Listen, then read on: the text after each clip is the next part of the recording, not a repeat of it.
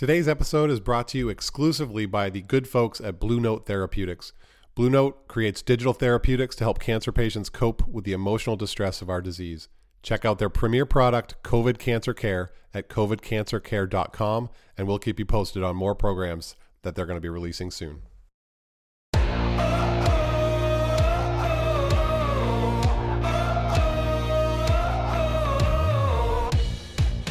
Welcome to the Man Up to Cancer podcast.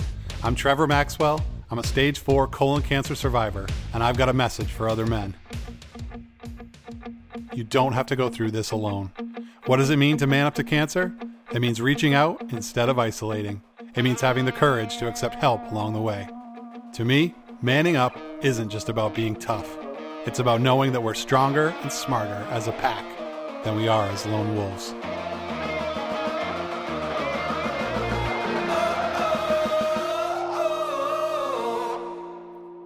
Hey, everybody. It is Trevor coming to you from Man Up to Cancer World Headquarters in a secret underground location. Uh, I'm full of it. I'm actually in Cape Elizabeth, Maine, but you already knew that. I am talking cro- not cross country today, but cross two countries. I have Dave Nitchie from Calgary, Alberta, Canada, with me today. Dave is a stage four lung cancer survivor badass. He has a background in ultra running and uh, Ironman triathlons. So he's one of these crazy guys. We're going to get into that. Dave, welcome to the Man Up to Cancer podcast. Thanks, appreciate it. Good to be here. So yes, you are from Canada. So naturally, you are one of the nicest guys that I that I have met in this cancer journey. Right? Sorry about okay. that. Yeah, we'll do the real Canadian thing there and apologize really. but in in honesty, super nice guy. Um, I've gotten to know him through the Man Up to Cancer group and um, he is one of the one of a beloved members in there. And um, I'm getting to know more and more Canadians through Man Up to Cancer. I had Rob Burridge from uh, Vancouver Island, British Columbia, uh, on the podcast. I think he's the only other Canadian so far, but I've I've gotten emails this week from three other Canadians who are vying to be on the show. So I think there there's something go. yeah, going there's a, on. There's a few of us out here, yeah. so it's good. Yeah. Awesome. So we got uh, yeah, go ahead. We, yeah, we got Pete. We got Pete Peterson in Calgary here as well, who's on uh, Man Up to Cancer, and I believe we got uh, Brian Brave. He's in on the East Coast, so we've got the country covered. I love it. It's so it's, it's, great, yeah, it's and great. I, and I love meeting people from just different geographic regions to see you know what life is like. So, are you from are you from there originally? Is that where you grew up? No, no, I'm not. I'm actually originally from Winnipeg. Okay. Uh, which is in this the center of Canada, and then I moved to BC for ten years after I graduated, and I've been to Cal- been living in Calgary here since 2000. So. So tell me a little bit about life. And so you grew up, and I'm sorry, how how for how long were you in Winnipeg? Uh, 23 years, 24 years. So, yeah, the nice place to be from. Well, yeah. So what what's what was what was kind of growing up like for you? What were What's uh? Um, what were your activities? Was, I was always always active, always doing something. Um, I was a swimmer and diver. Um, then uh, I went as far as my career in diving would go at 16, 17 years old. And I moved to triathlons and uh, running, ultra running. At uh, did my first half Ironman at age sixteen. did my first marathon at sixteen. So what um, what that, was that's the where it all uh, started? Yeah, what's so what sparked that? Um, just did you have someone who um, got you into this, this those sports, or um, and were you from like yeah, a was, rural area or from like an ur- uh, urban area? No, no, I lived right in Winnipeg. Um, it's actually kind of funny because uh, when I was diving, um, we trained at this at the Pan Am pool, and it was the um, there was a swimmer there that was training for this thing called the Ironman, and I had no freaking idea what that was about. but this guy was like on the pool deck, you know, riding his stationary bike on the pool deck while he was coaching the swim team, and I'm like, that's hardcore. Like I'd, I'd like to try something like that. So I went and talked to him, and uh, he was actually the guy that uh, he placed like third or fourth in the in the Canada Ironman oh. at that time, and I was like, "Screw this diving thing! I'm gonna try it." that looks fun, right? Stuff. This looks way more fun. So I was already cycling and running at the point, and and uh, yeah, so I did my first triathlon, and it was a it was a half Ironman in uh, southern Manitoba. And I actually had to get permission from my phys ed teacher to do it because at that time, you know, it was uh, you know triathlon. That's that's stupid. That's crazy. You don't you don't want to do that, especially when you're 16 years Well, old. right, so. and and yeah, man, you could have saved Yeah. you could have saved yourself a lot of pain if you'd never met that guy in the pool. exactly. No doubt. No doubt. No doubt. So yeah, so I did that, and then uh, then I just kept racing, kept uh, bike racing, and and uh, and running lots, and then uh, yeah, I had lots of marathons under my belt, and then decided that hey, kept kept hearing about these these ultra races, uh, you know, anything over twenty six miles, and figured hey. But what else is there to do but do that? So started doing yeah, that. Yeah, of course. I mean, naturally, let's and just then- punish ourselves even more. W- were your yeah. parents um, were your parents on board for all this? Did they encourage this? Oh, absolutely, absolutely. Yeah, they were on board with everything that that is. Uh, you know, you introduce your your son to to bicycles, and he won't have any money for drugs. So There you do go. it that way. There you go. But but you so you were the one really Yeah. driving it though, like saying, "Hey, this is something I really want to pursue." I mean, seriously, Oh, yeah. you you got to make a serious commitment to do those sports.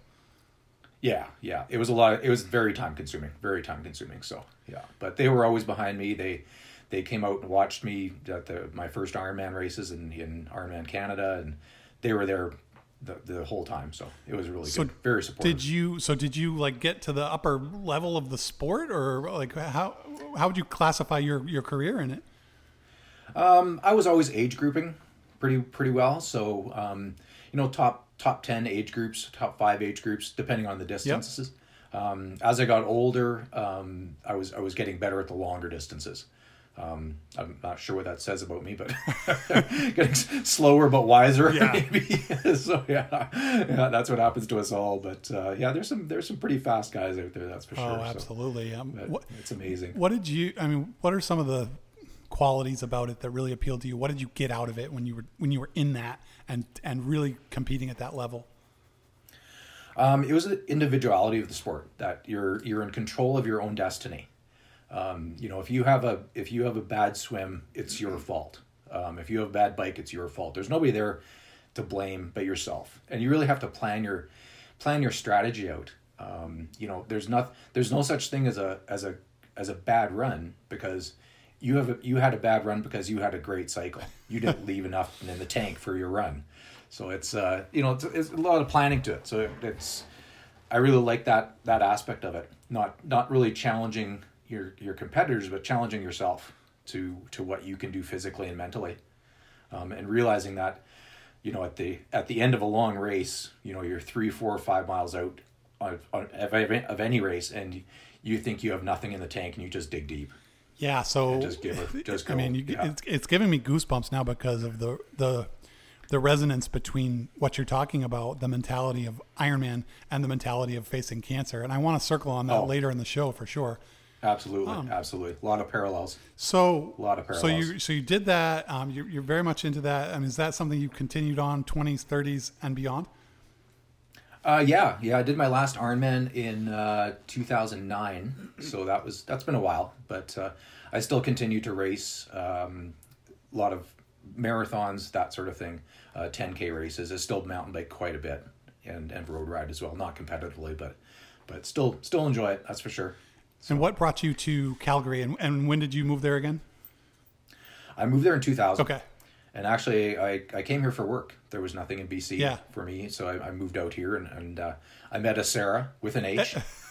so there you go. So that was that was a good thing right off the bat. There you go. So, Big points. Yeah. So no doubt, no, and she's been she's been phenomenal. So it's been uh, it's been a good ride. So let's talk about your cancer journey. You, um, April 2019. How old are you at that point, and, and what was going on in your life before pre-diagnosis?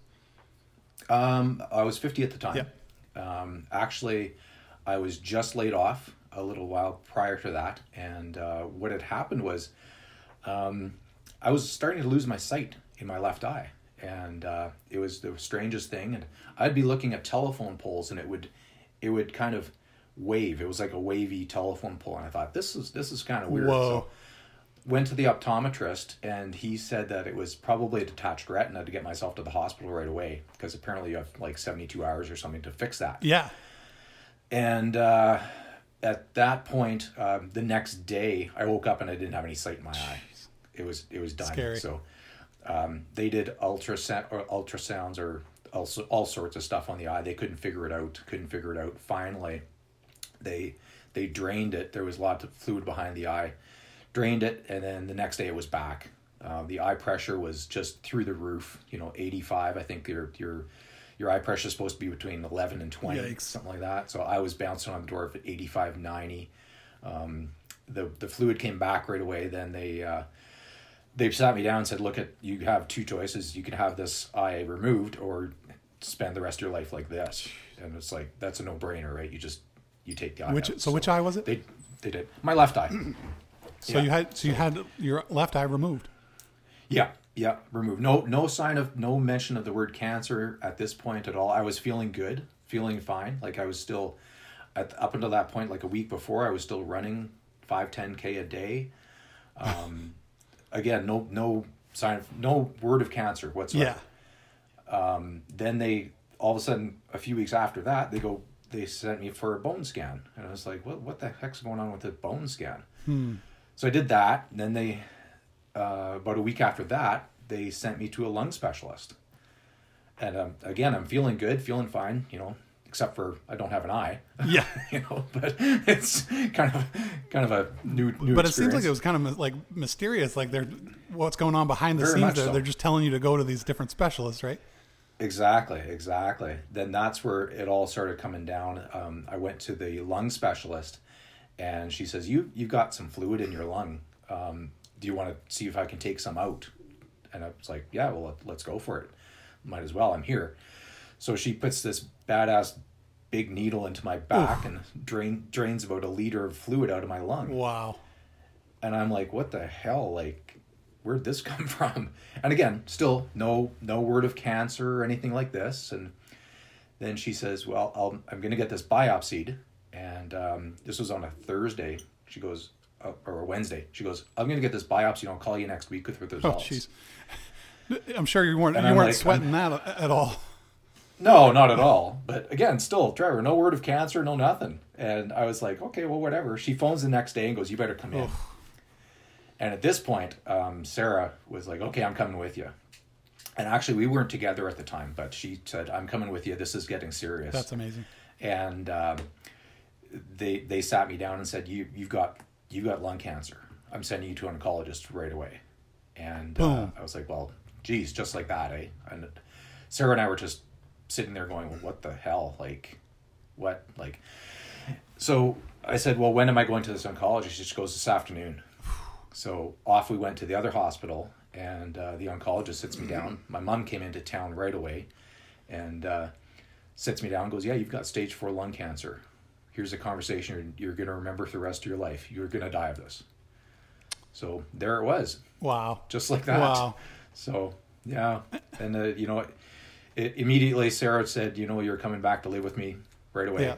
So that was that was a, a blessing, like amazing. So Well, so because Yeah, so you just- you you lost your job, you lost an eye, and then you're told Yeah. that, that it's that it's caused by metastatic lung cancer that had um, metastasized to to your eye.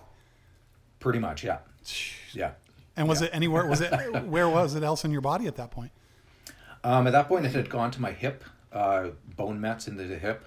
Um, the, but the mo- most of the spots were on the lungs, so there was it was all over the Yeah. lungs, constant. So it was just, you know, obviously inoperable.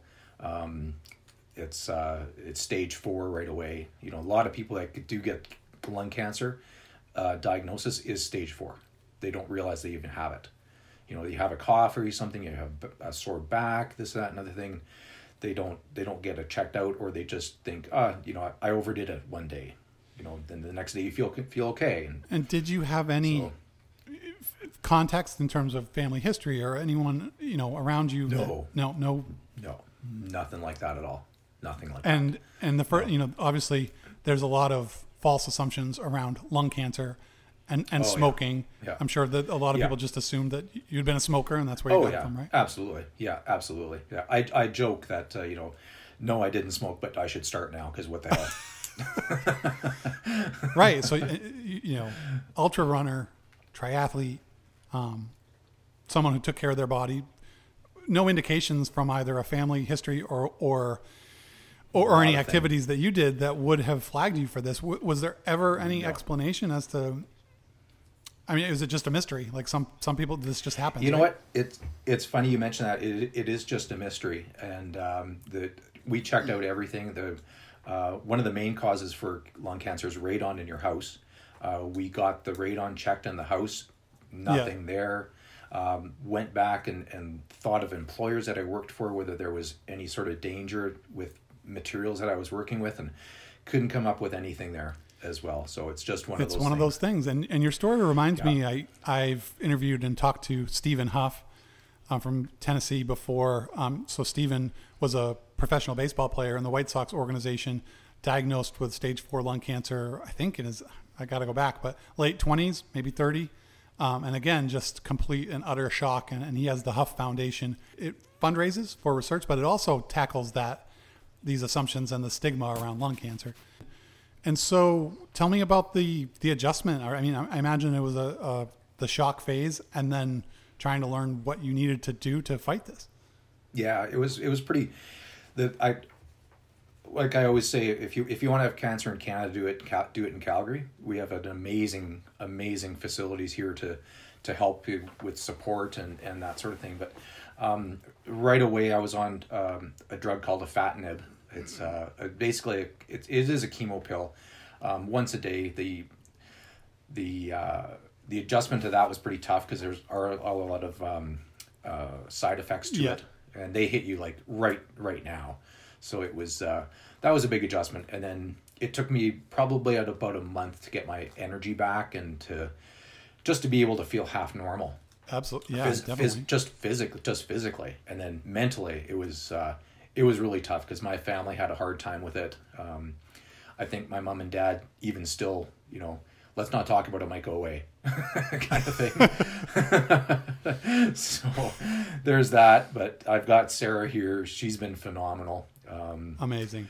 so it was uh, it was a bit of an adjustment, and then once once I started researching a lot more and realizing that hey, this isn't a this isn't a death sentence, um, even though obviously the doctor says with can any doctor, you, know, you got cancer, they're going to give you the worst case scenario and go, yeah, two to four months or five percent or or you know a year or this that and other thing, and you kind of go, oh shit, now what?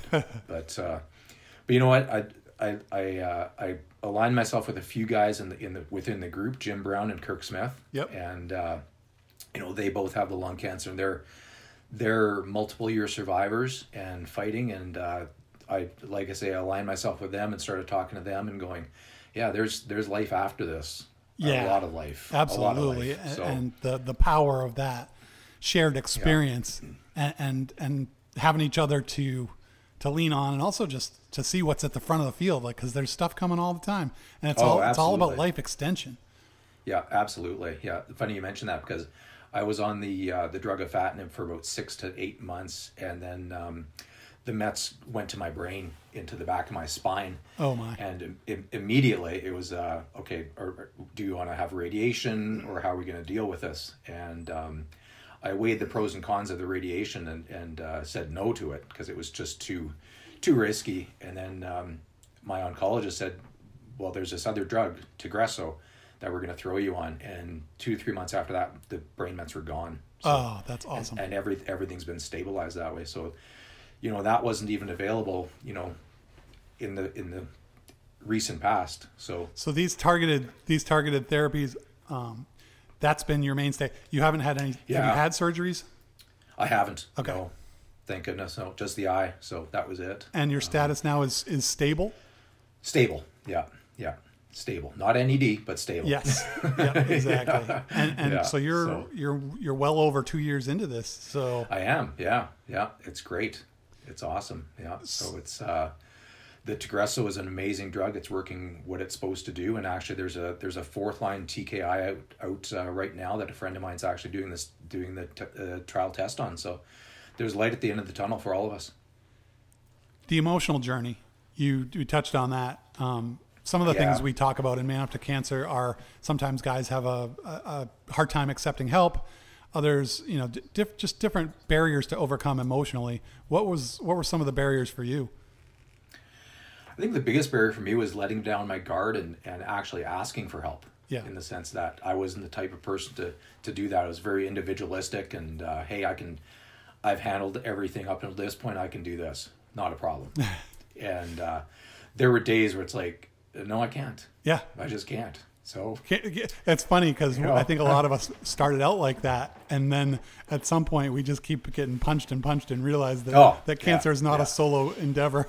yeah, exactly, exactly. So yeah, I started uh, started going to some groups. Uh, you know, the the uh, this there's a the uh, Wellspring is a cancer society cancer group here in, in Calgary. Yes. started going to them and and helping out and and uh, just aligning myself with the right people and you know the the man up to cancer group has been phenomenal Great. as well for that in that sense you know it's you're not alone it's Yeah. uh you know everybody's been through exactly what you're going through so there's no shame We're gonna just whatsoever. we're saying So- hi real quick to my 14 year old who's coming back in- into the into the headquarters, the secret headquarters. fold. Hi, Elsie.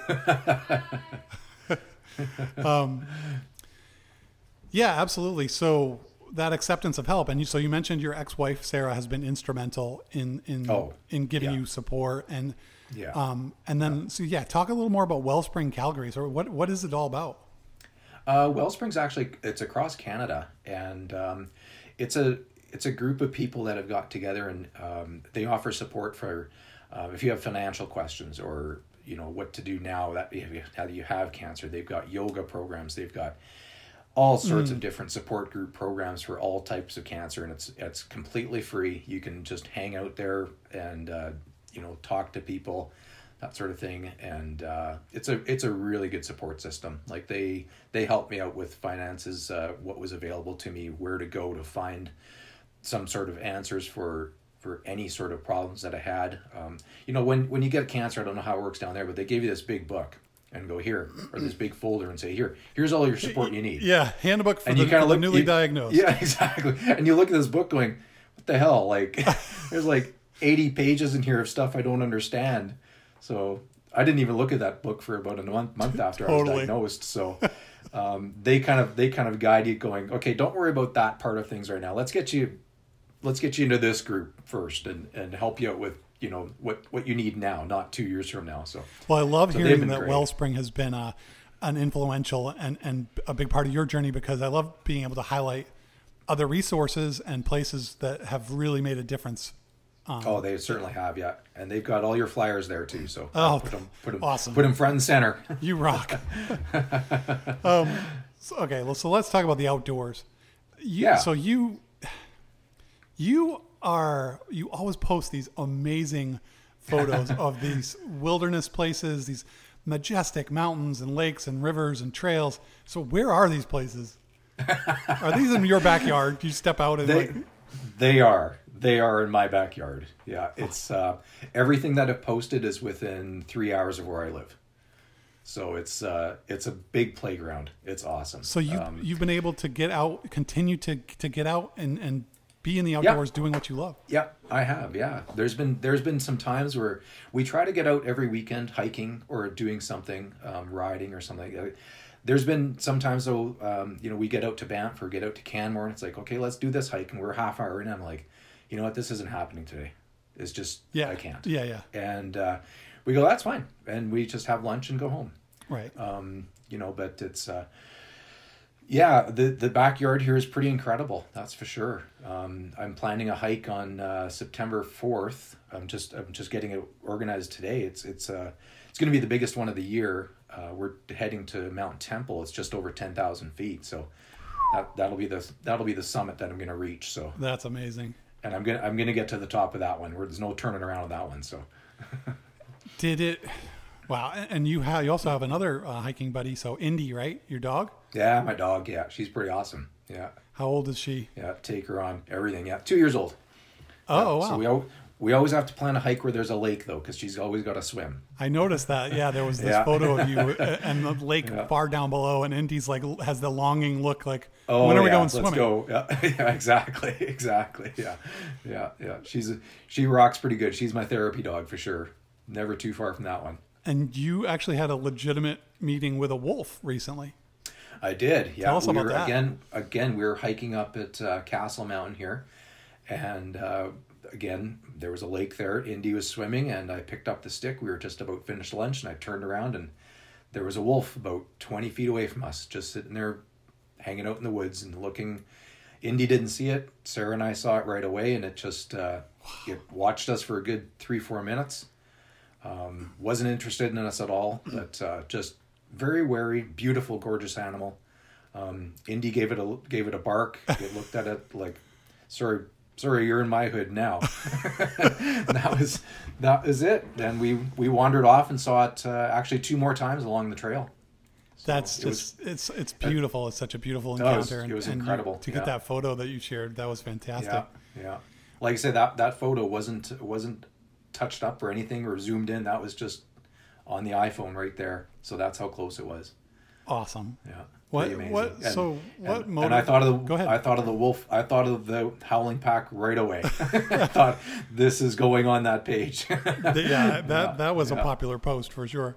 Um, Yeah, no what doubt. what motivates you? What what gets you going to to stay active? And I mean, I mean, and look, based on everything you've gone through over the past couple of years, I think there's a lot of people who would just you know would just feast on burgers, hang out on the couch, and basically say, you know what, I'm I'm giving up here. That is not your story. What what motivates you No. to to keep going?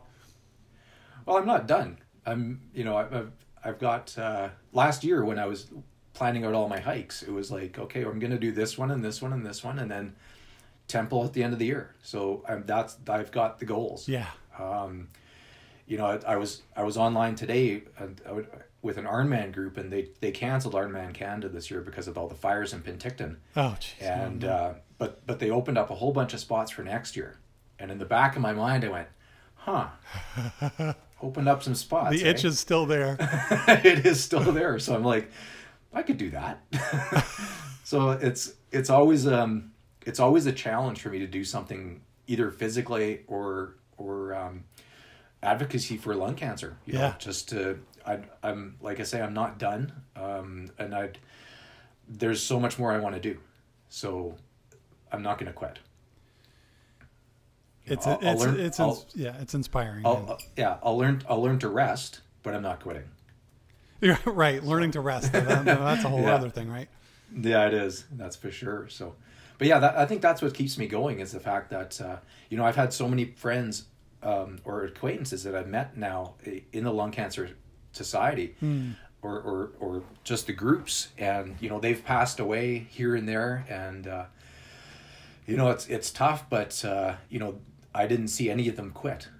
They just kept going as far as they can I, and that's I think that's very important in any cancer that you have. It's uh, you know, it's not a you're not done till you're done. Damn You know, right. I've got a, right. I've, I've got a uh, I've got a little road gear road ID gear that I wear all the time when I'm cycling, and it's got all my information. At the end of it it says never quit. So you know, and it's uh, the importance of putting those things on the calendar and of goal setting. It's it's hard, man. It's hard, it's hard Oh, to it do that when, especially when uh, Yeah. with us when when when man when the future is so uncertain, but it's so essential, and that that keeps coming up as a theme here um, on the podcast. People bring it up. The you know the people that the people that do like they have these things that they are going to do, and they put it out there, and they're not yeah, they don't let you know the uncertainty get in the way of that and i mentioned it's hard because personally i find it hard when i'm just like man a year from now shit i, I don't know if i'm gonna be I don't know if I'm going to be here a Exactly. year from now. Yeah. Like, should Don't I put know. this Yeah. on the calendar? Should I plan for this? Am I making a mistake by planning for this? And you and others have really taught me and inspired me to be like, yeah, hell yeah, put put it out it there. Like, there, if you don't put it out there, then you're just basically giving up, yeah, or you forget about it. or you forget, or you forget about it. Yeah. yeah so i'm lucky in the sense that i got a lot of friends that keep me honest too so you know they i, I tell these people that hey i'm gonna i'm gonna do temple mountain in september 4th and they're like they keep reminding me so you're doing temple you're doing temple. Accountability. Yeah, account- I guess accountability. so. I guess I am. Yeah. so I guess whether I like it or not, I'm going up there. so So you have a u so let's get into that unique background of you as as an athlete, ultra running, triathlon, like we talked about before, like the mindset piece of it. Can you talk about the parallels in facing cancer throws physical and mental challenges at us? You face those in spades. What has your background as a as a triathlete and athlete um, What is that? How's that translated into your cancer journey? Um, I think the easiest way to do it would be would be in triathlon, in the sense uh, the long triathlons, Yeah. like the Ironman triathlons, are longer than that. Um, everything changes. You can be having, you can be in the middle of the swim, and around you know two thousand people in the swim, and you're getting bashed around and. And things are looking shitty, and you're having a panic attack. Yeah, and you yeah. can't breathe, and you're swallowing water up your nose, and and then all of a sudden, you you found open water, and you and you start getting into your rhythm and you're swimming good and you're or you get onto some, somebody's feet and Yeah. you've got a draft going on and things change just like that and it's it's just incredible you know and all of a sudden you're feeling good and then you get on the bike and things are going well and you get a flat tire well what are you going to do you're not going to stop you're not going to you're not going to quit. You change the tire and you keep going. So you know parallels to that in the in the cancer thing um you know when i got the when i when i got the brain mets it's like okay well okay what do we do now? You know okay here's our options. Um, you know you either get the radiation or you watch them or uh, you know in my case i was very lucky. We we changed medications and it worked out. So that's perfect. Um, but yeah there's one of the best things that somebody said to me it was somebody from the group um, i think it was kirk but it was no matter what happens when you go to the oncologist for your results always have plan a b and c Yes. you know, A, everything's good, you're stable, way you go. Plan B, okay, things are progressed. What do we do now? Plan C, haven't got there yet. so, well, uh, but you know, at least you have a plan and and away you go. It's it's uh, very much like a race strategy in anything that you do. You know, you're uh, you can't go out at an Ironman and and go full bore right from the get go Right. you got to plan your attacks and plan where you're gonna where you're gonna speed up, where you're gonna slow down, where you're gonna rest. And, well, and you I think- also have to, you also have to expect the suck, and be ready for Oh. that. Absolutely, yeah. And and same thing with cancer. You know, it's, there's there's days that I have that it's like, do I really want to get out of bed? Well, no, or Yeah. but I'm going to. Um, you know, I'll do the bare minimum today. The next day, I'm feeling good. Well, hey, let's go for Yeah. let's go do something else. So, and you know, you know as as well as I do, those days suck. Yeah. um, and you, you get through them and and you keep going you know i keep i keep telling everybody yeah i've had bad days but i've made it through 100% of them so screw it I love that, and and the We'll ability to endure suffering, whether it be physical pain, suffering, or emotional, mental anguish. I mean, Ironman as Iron as an Ironman, that's like that's your bread and butter. Is is I am willing to endure this as long as it takes to get to the next phase and to Yeah. get to that damn finish line. I don't care if I'm crawling. exactly yeah and some people do yeah yeah there are some hard hard times there that's for sure but you get through I, I, I love it. I love talking to you about that. I haven't had a chance to really go into the mindset of an athlete and then talk about how that has played out in the in the cancer space. So it's really cool. Thanks for sharing it's your thoughts it's on that. it's definitely made me stronger in the cancer fight that's for sure no doubt about it So we're about to get to the gauntlet of random questions. No one oh, escapes. boy. I'm, I'm going to hit go. you with Yeah. some really tough ones. But right. before that, so yeah, to just finish. I guess the, what I'm wondering is what you envision for yourself. What do you what are you thinking about for the rest of this year, the fall and winter of 2021? What are some of the things on your table, some of the goals you want to achieve?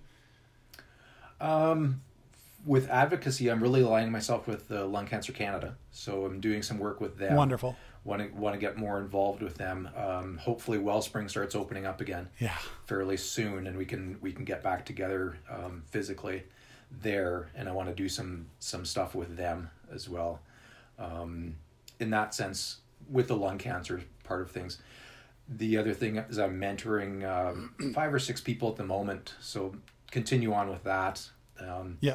physically physically i'm just going to keep going um, you know after temple we'll see what happens with uh, with the next hike i don't know i got to find a higher peak now somewhere to go for so it'll be cross country ski season pretty soon so we'll get into that again I love it. Awesome. What a great vision. All right. It's time to put you through the gauntlet. Well here we go Here we go. I got five awesome questions for you. Well, I think they're awesome, but you know what? It's my podcast, so damn it, I'm sticking with that. All right. Number one. All right. Would you, well, actually, imagine yourself streaking naked across the field at a major sporting event. Is there a is there a bar that you would like? Let's say I would give you a certain amount of money for Lung Cancer Canada. You know, what's the bar that I would need to provide to have Dave Nitchie running across uh, the stadium? Oh, I'm cheap, thousand bucks. we oh my gosh, I think we're gonna make that happen. Here we go. Yeah, okay. all right, good. Uh, go go fund me, eh? if you were footwear, what kind of footwear would you be? oh, a racing flat for sure. Love it. Racing flat or spike, yeah. There you go. That's a unique answer in this show. You're the first one to go there for sure. Um, how many second graders could you fend off before being physically overwhelmed? Eight. It's a bizarre question, and I really love it. I got to ask that That's more a tough because I, one. That's a the tough one, imagination yeah. of like these seven, second graders just trying to pummel you, like and like a huge Yeah. herd of them. so eight is your maximum. After that, you just they take you. because because they have no they have no They conscience. right? don't. They would just kick you everywhere. They're little savages. Yeah, totally. All yeah. right, yeah I'm gonna get in trouble would, for that would be the magic but number. All right, what's the two more? The what's the best beverage produced in Canada? This can be alcoholic or non-alcoholic, your choice. Hmm. I'd have to say Molson Canadian. I'd have to agree with you. Over Yeah. a 12 pack at some point in the future. Gotta go Canadian, yeah. In a stubby. if you can find them in a stubby. Oh man, I've seen that. I've Bring seen back that some before. memories, eh? or Moosehead, yeah. Moosehead. Oh, there you go. There you Yeah, go. there you go, yeah. All right, good, good, good, uh, good answer. And this is another Canadian question to, to round it out. Right. What's what's the next greatest city in Canada after Calgary, of course? Ooh, that's a tough one. Next greatest. And some thoughts on why. Yeah. Um well it's certainly not Edmonton. Edmonton folks out there, we love you. Don't don't listen to Dave. But I'm from Calgary, so there's that rivalry, right? Exactly. So um, I'd have to go Vancouver. Or you know, yeah, Vancouver. So nearby, you're not coming out east. You're sticking to the west. No, sticking to the west. Yeah, Vancouver's got a great vibe. Um, little busy, but you know you can still get to the mountains pretty quick and, and do some good stuff out there. So it's pretty it's pretty awesome. I love it. So being out here from Maine, I'm uh, familiar with the the maritime our maritime friends. So and we get up to well before pandemic, um, before COVID, we would pretty much go every winter up to Mount Saint Anne um, near Quebec City. Quebec City, yeah, yeah, that's a good- and, and visit too, Quebec yeah. City uh, quite a bit, and just love the culture there. And I've never actually been to Europe, but people say that's as close as you can get Oh, without that's going. as, that's as, that's definitely as close as you get. It's a nice it's a nice place, that's for sure.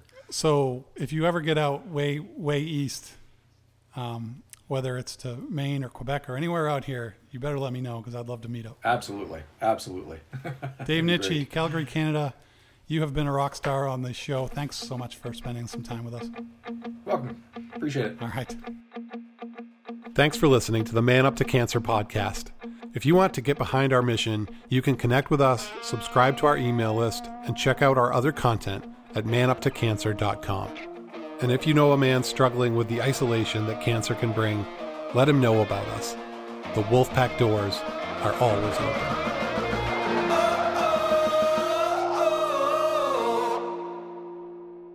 Big thanks again to Blue Note Therapeutics for sponsoring today's podcast. Blue Note creates digital therapeutics to help cancer patients cope with the emotional distress of our disease. Check out their premier product, COVID Cancer Care, at covidcancercare.com.